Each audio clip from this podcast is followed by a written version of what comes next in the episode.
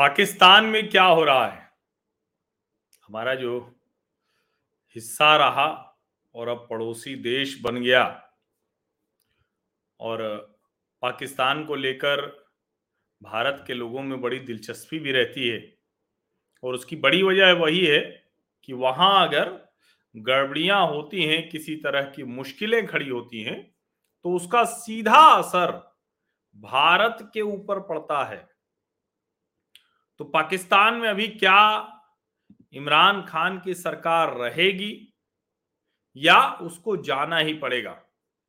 दरअसल पिछले कुछ दिनों में बड़ी तेज़ी से घटनाक्रम बदले और उन बदले हुए घटनाक्रम में इमरान खान के साथ जो समर्थन था अलग अलग पार्टियों का, वो लगभग खत्म सा हो गया। अभी जो आज की तारीख में वहाँ की स्थिति है जो वहाँ अगर कहें कि सरकार कोई बनाने के लिए जो आंकड़ा चाहिए, वो 172 का चाहिए। और इमरान खान का जो गठबंधन है, उसके पास एक सौ पैंसठ सांसद ही हैं। विपक्ष का जो गठजोड़ हो गया है और जिसमें एक नया जो शामिल हुआ, जो मुताहिदा कौमी मूवमेंट पार्टी, उनके सात सांसद जुड़ गए तो अब वो एक सौ छिहत्तर हो गए और जो एक सौ बहत्तर का आंकड़ा था उससे आगे निकल गए। जो पाकिस्तान की, जो इमरान खान की सरकार है, उसमें पीटीआई के एक सौ पचपन पीएमएल क्यू के पाँच, जीडीए के तीन, बीएपी के एक और एएमएल का एक सांसद है। उधर अगर कहें तो पीएमएल एन के चौरासी, पीपीपी के छप्पन, एमएमए के पंद्रह, एमक्यूएमपी के सात और अन्य चौदह। दरअसल लंबे समय से ये आंदोलन इमरान खान के खिलाफ चल रहा था और कहा जा रहा था कि पाकिस्तान की जो फौज है, वो फौज इमरान खान को लगातार बचा रही है। लेकिन फिर खबरें आई कि अब फौज ने मुँह मोड़ लिया है इमरान खान से।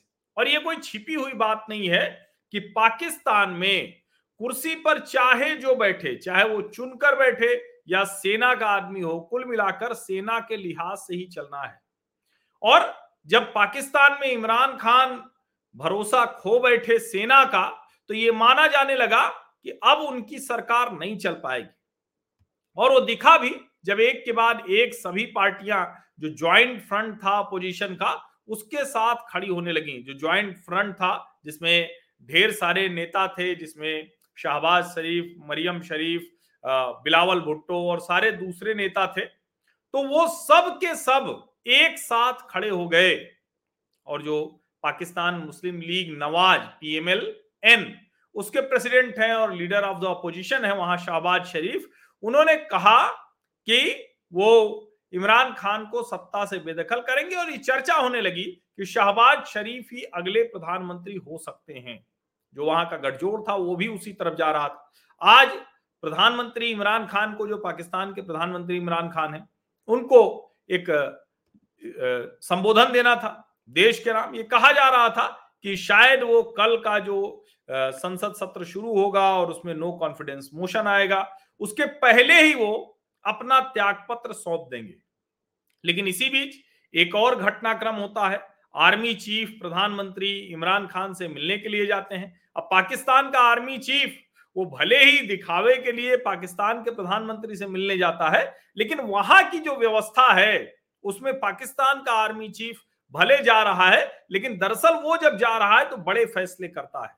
और वो हुआ भी, जब इन दोनों की बैठक से पहले खबर थी कि इमरान खान पाकिस्तान के लोगों को, नागरिकों को संबोधित करेंगे और अपना त्याग पत्र पेश कर देंगे। बताएँगे वो क्या क्या उन्होंने किया। हालाँकि इमरान खान की भी रैलियाँ बहुत कुछ अच्छी हो रही थी। और एक बात ये भी कही जाती है कि इमरान खान दरअसल अगले चुनाव की तैयारी कर रहे हैं। बिलावल भुट्टो बार बार ये आरोप लगाते रहे कि 2018 में इलेक्शन नहीं, सिलेक्शन हुआ था। यानी जो पाकिस्तानी फौज थी, उसने इमरान खान को गद्दी पर बैठा दिया। अब भारत के लिए तो महत्वपूर्ण यही है कि कोई भी हो, कम से कम वो, जो आतंकवादी गतिविधियाँ हैं, वो कुछ रोकने की कोशिश करे। हालाँकि ये होता दिखता नहीं है, अंत में उसी से उनकी रोजी रोटी चलती है, इसलिए वो उसी तरफ़ चले जाते हैं।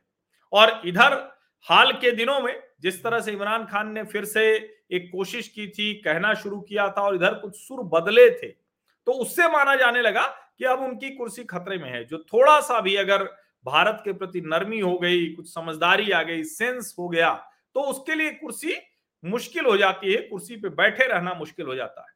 लेकिन जब इमरान खान के जाने की बात पक्की हो चुकी थी, नंबर उनके खिलाफ हो चुके थे, इसी बीच आज जो बैठक हुई पाकिस्तानी फौज के प्रमुख के साथ उसके बाद अब ये खबर आ रही है कि इमरान खान पाकिस्तान को संबोधित नहीं करेंगे।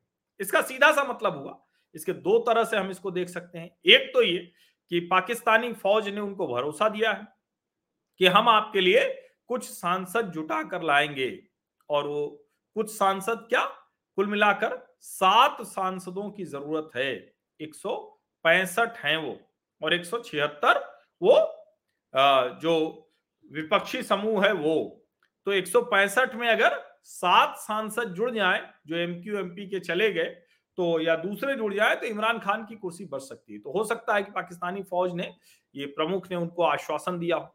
और दूसरा ये हो सकता है कि इमरान खान को ये लग रहा हो कि अब नए चुनाव की तैयारी है। ये भी जो गठजोड़ है, ये सत्ता में रह नहीं सकता है, किसी भी स्थिति में सरवाइव नहीं कर सकता है।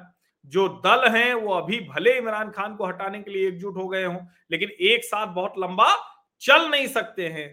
तो हो सकता है कि इमरान खान सदन के भीतर, यानी पाकिस्तानी संसद में, अविश्वास प्रस्ताव का सामना करते हुए, और जो उनकी पार्टी के सांसद, नेता वो सब कह भी रहे हैं कि इमरान खान लड़ेंगे आखिरी दम तक। तो अब सवाल यही है, सेना ने बचा लिया या फिर सेना बचाने को तैयार नहीं है? और वही बताने के लिए आर्मी चीफ गए थे और इमरान खान आखिरी दम तक लड़ेंगे। पड़ोसी देश है और भारत के खिलाफ बड़ी साजिशें करता है, इसलिए उस पर नज़र रखना और वहाँ कौन प्रधानमंत्री की गद्दी पर आ रहा है, ये समझना, जानना हम सब के लिए बहुत ज़रूरी है। बहुत बहुत धन्यवाद।